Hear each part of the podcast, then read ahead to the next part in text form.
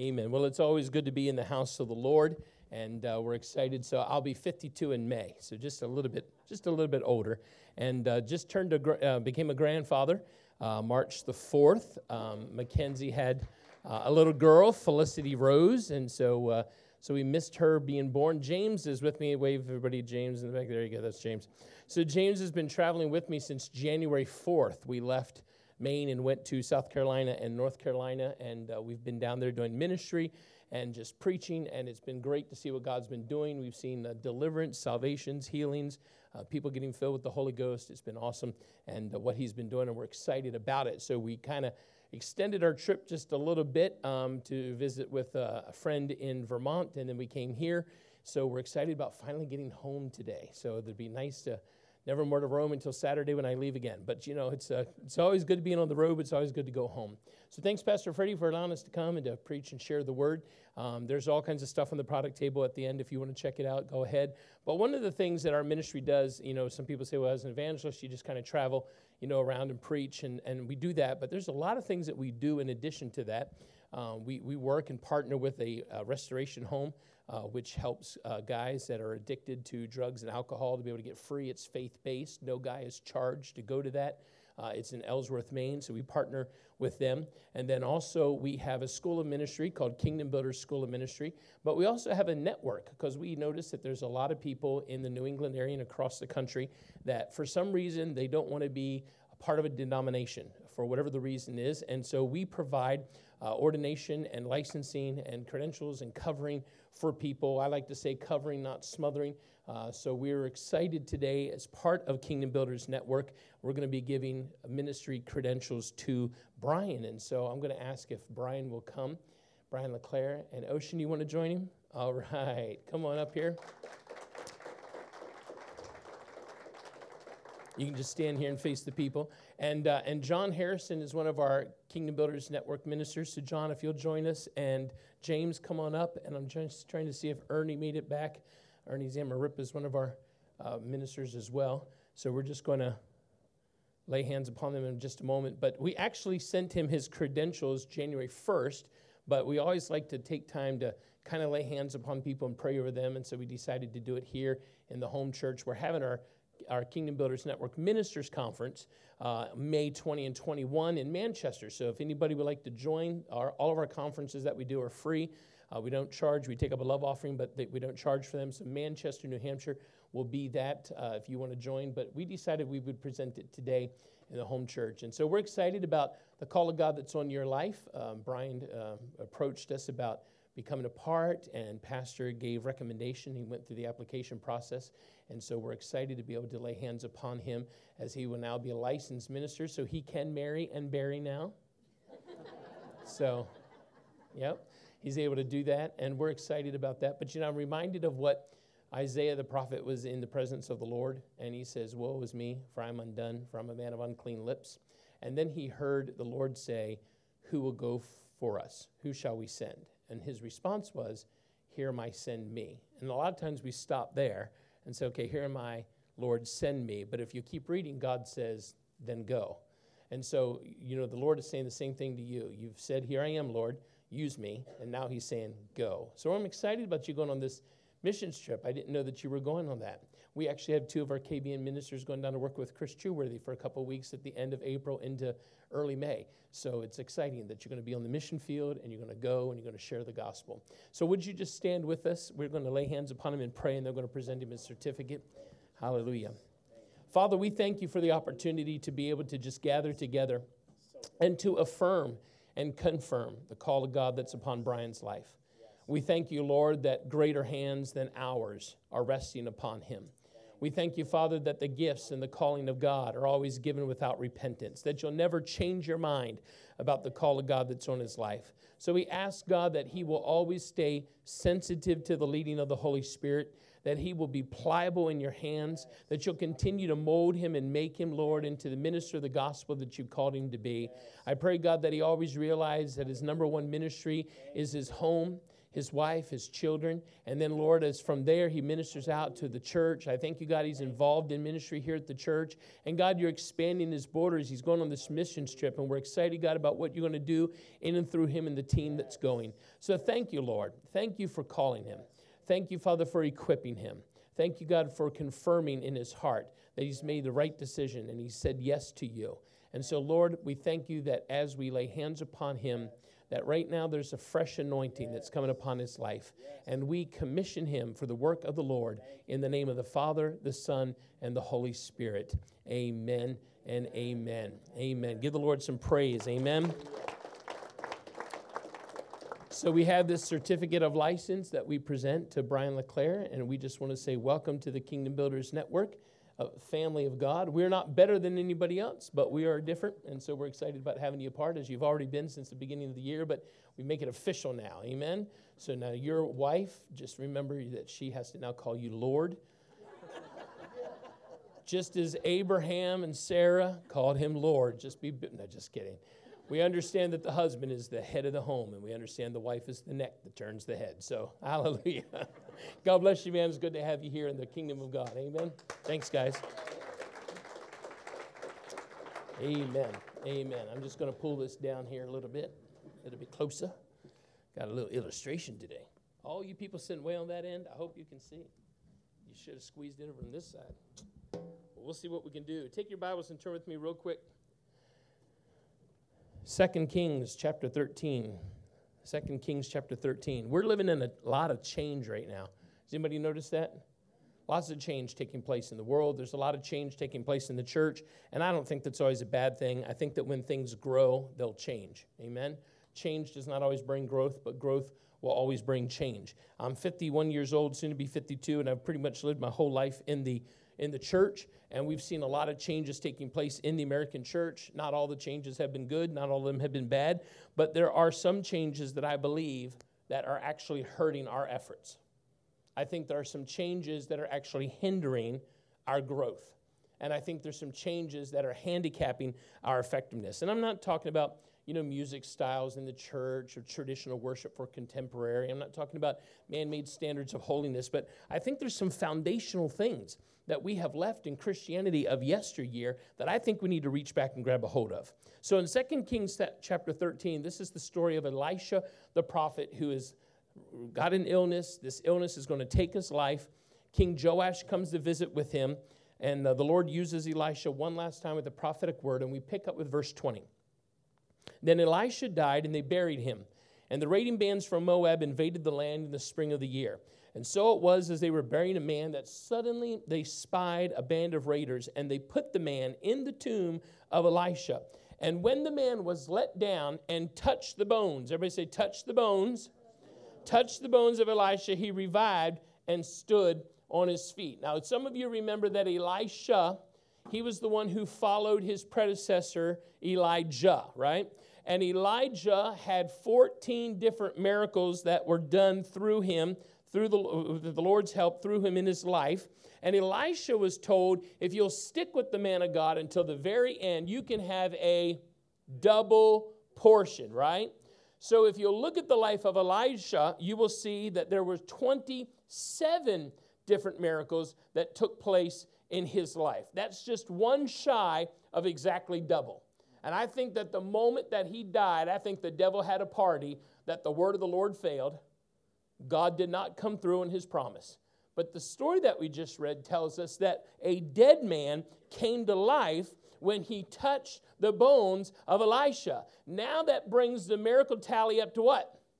28, exact double of what God said. Folks, I'm telling you, God is not mocked, and you need to know that God always keeps His word. He will never fail in His promises to you. You never have to doubt anything that God declares. Amen? He's never late, He's always on time. But what I want us to see from this scripture is how something that was once dead came alive when it touched some old bones. So I brought a friend to church today. He's not much of a talker, but he is a great listener. He's been traveling with us for three months, and he's a great listener. Now, listen, this skeleton is just a representation of foundational things in our life. Just like a foundation is to a building, so our skeleton is to our body, right? Everything's kind of connected to it. And there are some things in our modern day Christianity, our modern preaching, that we're missing today.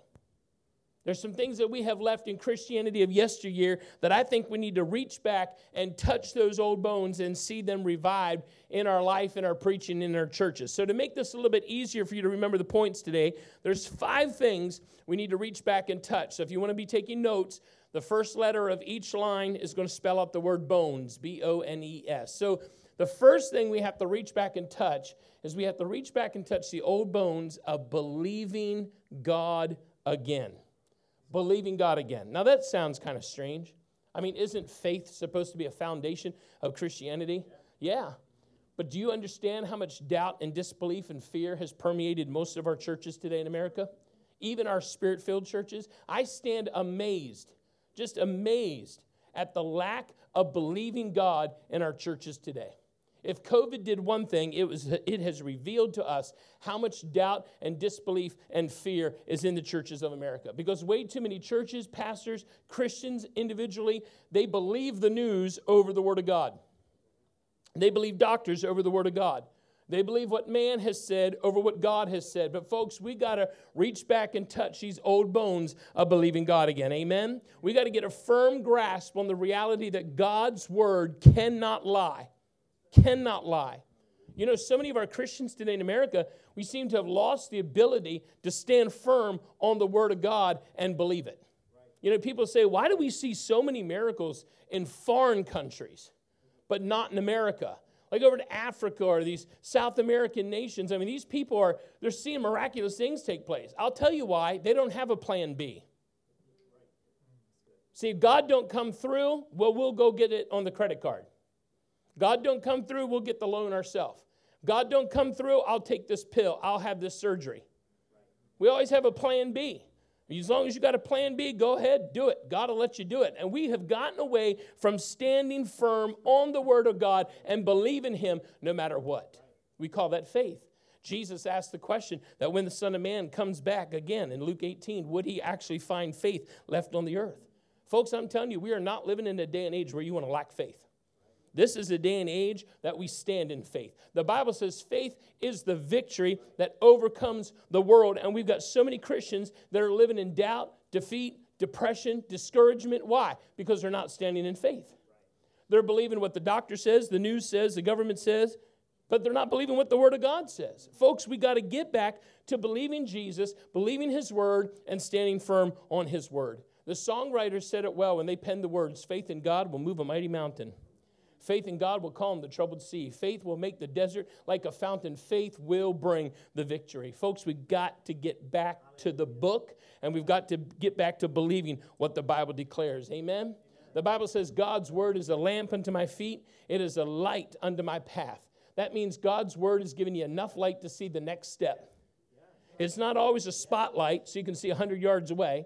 It's enough light to see the next step. And we've got all of these Christians stumbling around, tripping themselves up. Why? They're not in the Word of God enough to get the light for the next step. Amen? So we got to get back to believing God again. Can somebody just shout, believe again? Let me move on. We got to reach back and touch the old bones, the letter O of obeying the Spirit.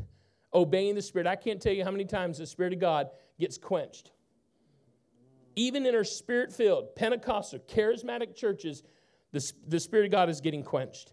There are some leaders that think that they can carry out the work of the church in their own strength, their own power, their own charisma, their own ability, their own doctorate. But I'll tell you what, Zechariah said it best when he said, It's not by might nor by power, but it's by my spirit, saith the Lord. We got to get back to obeying the Spirit of God not only hear his voice, but obey his voice. Amen? We can't just be hearers of the word, we have to be doers of the word.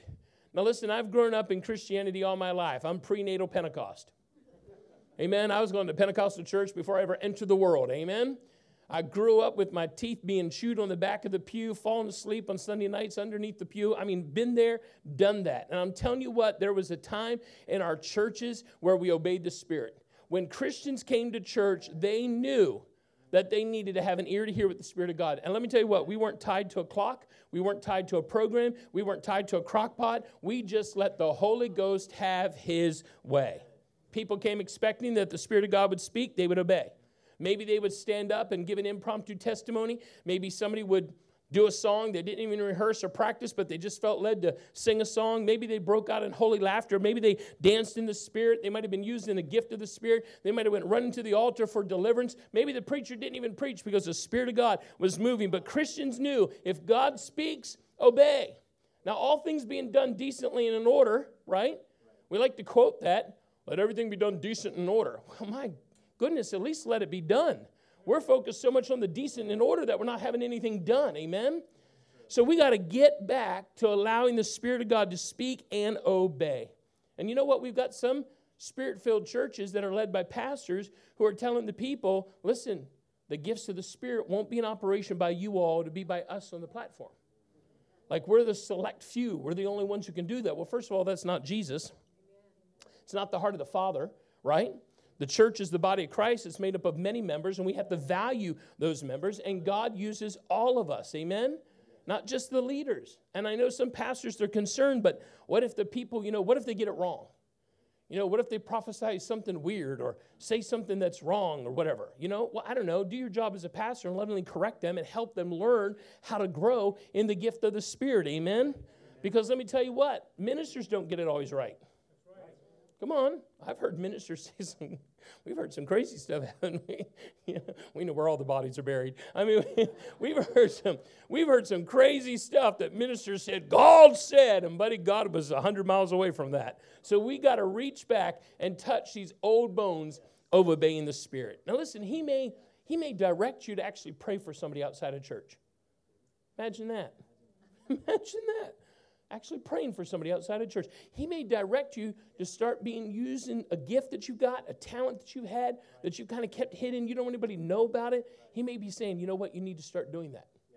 Right? He may say you want to increase your giving to the church, support one of these projects. Whatever he's saying, you just need to do. Isn't that what Mary said to the servants at the wedding of Cana? Whatever he tells you to do, just do it. Amen? Listen, don't resist him.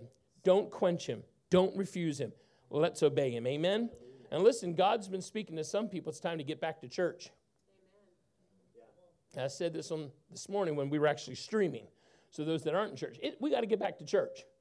Come on, this this oh, I'm so afraid of COVID. Come on. Anything that you do motivated out of fear is a sin. Because the Bible says that which is not of faith is sin. And if you can go to Walmart, you can go to church. If you can go to a friend's house, you can go to God's house.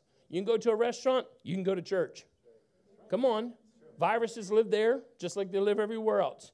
I mean, it's amazing. We can go out in a football stadium of, you know, the Super Bowl. Look at all those hundreds of thousands of people at the Super Bowl. Nobody's wearing a mask, but no viruses live there. They only live in the church, right? It's the only place they live. No, no, no. Folks, we got to overcome that fear and we got to obey what the Spirit of God is saying and get back to church. Amen? Amen? Let me move on to the letter N. We got to reach back and touch the old bones of necessary prayer. I say necessary prayer because it's not really optional in the life of a believer. It's necessary. Amen? We need prayer. We have to have prayer. It, it's something that we just can't get away from. But a recent survey was done and found that, that only 31% of Christians actually say they pray daily. Only 31%. And they wonder why their life is so powerless. You know, we've got a lot of churches that have stopped teaching people how to pray. I don't know why. Prayer doesn't always come natural to everybody. You know, Jesus taught his disciples how to pray. And, and, and, you don't usually have classes going on to teach people how to pray. Or, check this out, a lot of churches don't even give opportunity for people to come together and pray together. They've eliminated the prayer meetings. Now, if you have a pizza movie night, everybody shows up, but if you have a prayer meeting, only two or three come. Right? Come on. All these churches that are being built or being remodeled, they all seem to have a coffee center, but nobody has a prayer room. Folks, Jesus said, My house shall be called a house of prayer. We got to get back to prayer. We got to reach back and touch these old bones of necessary prayer because it's not our last resort, it is our first priority.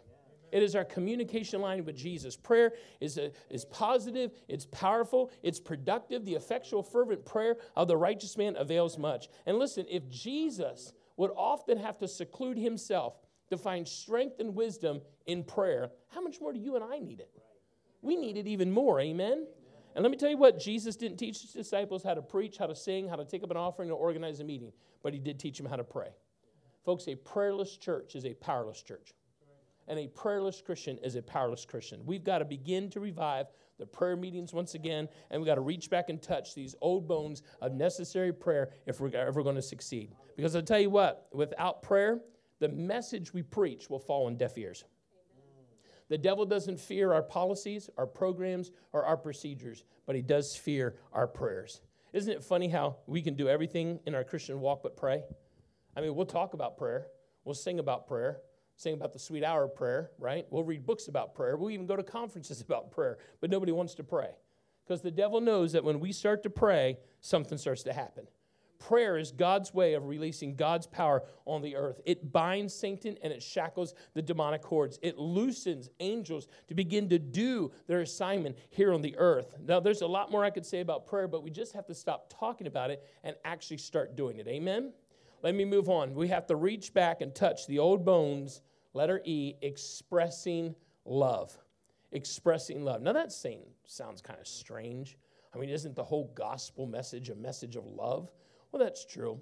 But my question is this Why is it, does it seem like so many Christian believers today can be some of the most mean, hateful, slanderous, backbiting, vengeful people you have ever met?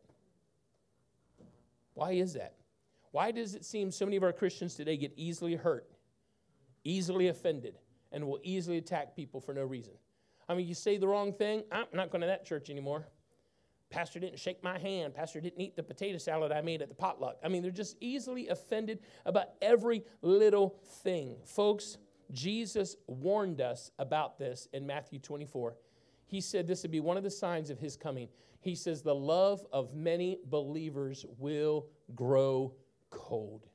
And then Paul comes along in 2 Timothy chapter 3, and he says, Here's what the last days church is going to look like. He was not describing the world, he was saying, here's what the church is going to look like. He said, they will be lovers of themselves, lovers of money, proud, blasphemers, disobedient. They'll be unthankful, unholy, unloving, unforgiving, slanders, without self control. They'll be brutal, despisers of good, traitors, headstrong, haughty, lovers of pleasure rather than lovers of God, and they'll have a form of godliness, but they will deny the power thereof. Folks, you don't have to be in the church long in America today to see this is exactly what's happening. Come on, we love the world more than we love God. And it reflects, it reflects in our Christian life. Come on. Don't look at don't look at me like that. That's not you. I'm telling you. We, we can sit here and get on TikTok for an hour, but we can't spend a minute in prayer. We can binge watch Netflix, but we can't spend any time with the Lord. Huh? If I say, hey, man, we're going to be doing this, it's going to be a lot of fun. Man, can you come? Sure. Don't need to check my calendar, I can be there. But boy, when playing church, you know, oh, I don't know if we can do that. You know, the kids have soccer, they have blah, blah, blah. Huh? It's really about priority and what we want to do. Folks, I'm telling you, we got to reach back and touch these old bones of expressing love. We've got to get to the place where we're loving one another. You know, I think about the early church and how they loved one another. They loved one another. They loved one another so much so that they would sell property and possessions to make sure that other people had something. They would actually give themselves into slavery so other people could go free. They would volunteer to go to the Colosseum and face the lions so other people could go free. Folks, I'm telling you, you can lose your love. Jude says, keep yourself in the love of God. Now, if you can't lose it, why do you have to keep yourself in it? So you can lose it. You can lose your love. And some of us have gotten out of the lane of love and we've gotten in the lane of legalism. Now we're walking around judging everybody because their life doesn't seem to line up with what I think a Christian should be or they've gotten into the lane of lawlessness where I can do whatever I want, say whatever I want, go wherever I want, and I'm under grace. Well, we got to get out of the lane of legalism, get out of the lane of lawlessness, and get back in the lane of love. Amen? Beloved, let us love one another. Let us love one another. What does that look like? 1 Corinthians 13. It'll tell you what love looks like. Love suffers long and is kind. Come on, some of us just got to get back to some good old fashioned kindness. Amen? Love doesn't envy. Check this out. Love doesn't parade itself around and get puffed up. I mean, you may be God's gift to the church, but you don't have to act like it. Amen? Love doesn't behave rudely. Oh, we could stop and preach there for a while. You know, some of the stuff that we post on social media is kind of rude. And you know, another way of being rude is always sharing your opinion with everybody else. Huh? You know, you don't have to share your opinions with everybody. You know, opinions are like armpits. We all have a couple and they usually stink. So, so sometimes we just need to kind of keep our opinions to ourselves. Amen? Let me jump ahead. Love keeps no record of being wronged. Hello? Can we please stop talking about how Sister Bucketmouth hurt you 10 years ago? Can we please stop keeping a tally of all the wrong things that pastor's done? Can we please just stop uh, with the unforgiveness and the grudges against our brothers and sisters in Christ and just get back to loving one another? Huh? Love one another. The Bible says they'll know we're Christians by our love. Folks, how we treat people is telling the sinner more about our God than our sermons ever will. And we've got to start walking in the spirit of love. Amen? Amen? All right, let me move on. Look at your neighbor and say, Love you. All right, let me move on. Last one, we got to reach back and touch the old bones of spirit filled living. Spirit filled living. I know that there are some people in the body of Christ in America today and around the world that are under the persuasion that the baptism of the Holy Ghost is not for today, that it died with the apostles, blah, blah, blah, blah. Well, this point really isn't to them. I mean, I think they're missing out on a great, empowering, life changing experience. But I'm not really directing this point at them. I'm kind of directing this point at the very large, growing number of saints in our Pentecostal spirit filled churches that are not spirit filled. And they're not seeking to be spirit filled. And folks, I, I can't even understand that. Why would you not want to receive Holy Ghost empowerment for Christian living? Huh? Why wouldn't you? It's like when we leave here today, if, if all of us today, when we left, have to go to California, as much as you might not want to, let's just say we all have to go to California. And the only two modes of transportation that's available to you is a 10 speed bike or a stretch limousine. You get to pick one. Which one are you going to take? I know some of you want to be all macho and go, I'm going to take the 10 speed bike. Yeah, right. Yeah. I've been over the Rockies five times. Yeah, you're not taking the 10 speed bike. You're going to want to take that stretch limo. Why? It's got more power. The ride's going to be a lot more comfortable. Now, listen, both will get you get both will get you there. I mean, you will eventually get there on the 10 speed bike, but it's going to be a lot more work. And folks, that's the baptism of the Holy Ghost. You can go to heaven without the baptism of the Holy Ghost, but I'm telling you what, you might as well get plugged in to the power that God has available for you. Amen. Listen, Jesus knew his disciples needed this Holy Ghost power, and he told them, "Don't go start the church." Don't go do it until you get filled with the Holy Ghost. And they tarried in Jerusalem and they were endued with power from on high. And then Paul comes along in Ephesians chapter 5 and verse 18, and he says, Be continually filled with the Holy Ghost. Come on, it's not a one and done. Some of you got filled in 1973 and you haven't yabba dabba dude since. But we're to be continually filled with the Holy Ghost. And when you look at the verb tense of the sentence structure, it is not a suggestion, it is a command. Even Jesus was filled with the Spirit as an example for us. When we are Spirit filled, we are more equipped to be like Christ. We're more effective in walking out our calling. When we're spirit filled, we're more energized to witness. We will find it easier to eradicate the works of the flesh. Now, let me say this every Christian possesses the Holy Ghost, but the Holy Ghost doesn't possess every Christian. There's a difference between the indwelling of the Spirit and the infilling of the Spirit. The indwelling of the Spirit you get at salvation, but there's another experience called the infilling of the Spirit that we need. And we've got to reach back and touch these old bones of Spirit filled living. Why? Because being Spirit filled will help you obey the will of God. It'll help you experience abundant life. It'll help you to engage in effective service for Jesus. And let me tell you what, it'll help you not to backslide. Yeah. It'll help you to live a life of great fruitfulness. And if you don't have the baptism of the Holy Ghost, I'm telling you, begin to seek for the baptism of the Holy Ghost. Begin to desire it. It's a gift that He will give to you. Amen. If the church is going to triumphantly arise in these last days, we've got to reach back and touch these old bones. Amen. The old bones of believing God again, the old bones of obeying the Spirit, the old bones of necessary prayer, the old bones of expressing love, and the old bones of spirit filled living. That dead man was revived when his dead body touched the old bones of the prophet. And I'm telling you, there's areas in our life, areas of our church that are dying or even dead that need to be revived once again. Amen? Would you stand to your feet with me as the worship team comes? Up on this table are little plastic bones. And it just has the word B O N E S, bones, on it. This is for you to take. This is your keepsake, remembrance, whatever you want to do with it. But here's how I feel like I want us to end the service because whatever of these five I spoke on, I believe if all of us are honest, if we're honest, the Holy Spirit put his finger on at least one. Amen. At least one. Whether it's believing God again, you've not been believing God for your finances, for your healing, for your marriage, you've not been believing God for loved ones, for your city getting saved, you're just not standing on the word like you used to. Maybe it's the obeying the Spirit part. Maybe you're disobeying what God's been saying. He's been speaking to you, right? I've had Christians, when I used to pastor, I'd have Christians say to me, You know, Pastor Tim, God's been dealing with me for six months that I should do this. I'm like, Really? You've been living in rebellion for six months? God shouldn't have to deal with us. If He's having to deal with us, it's because He's not our Lord.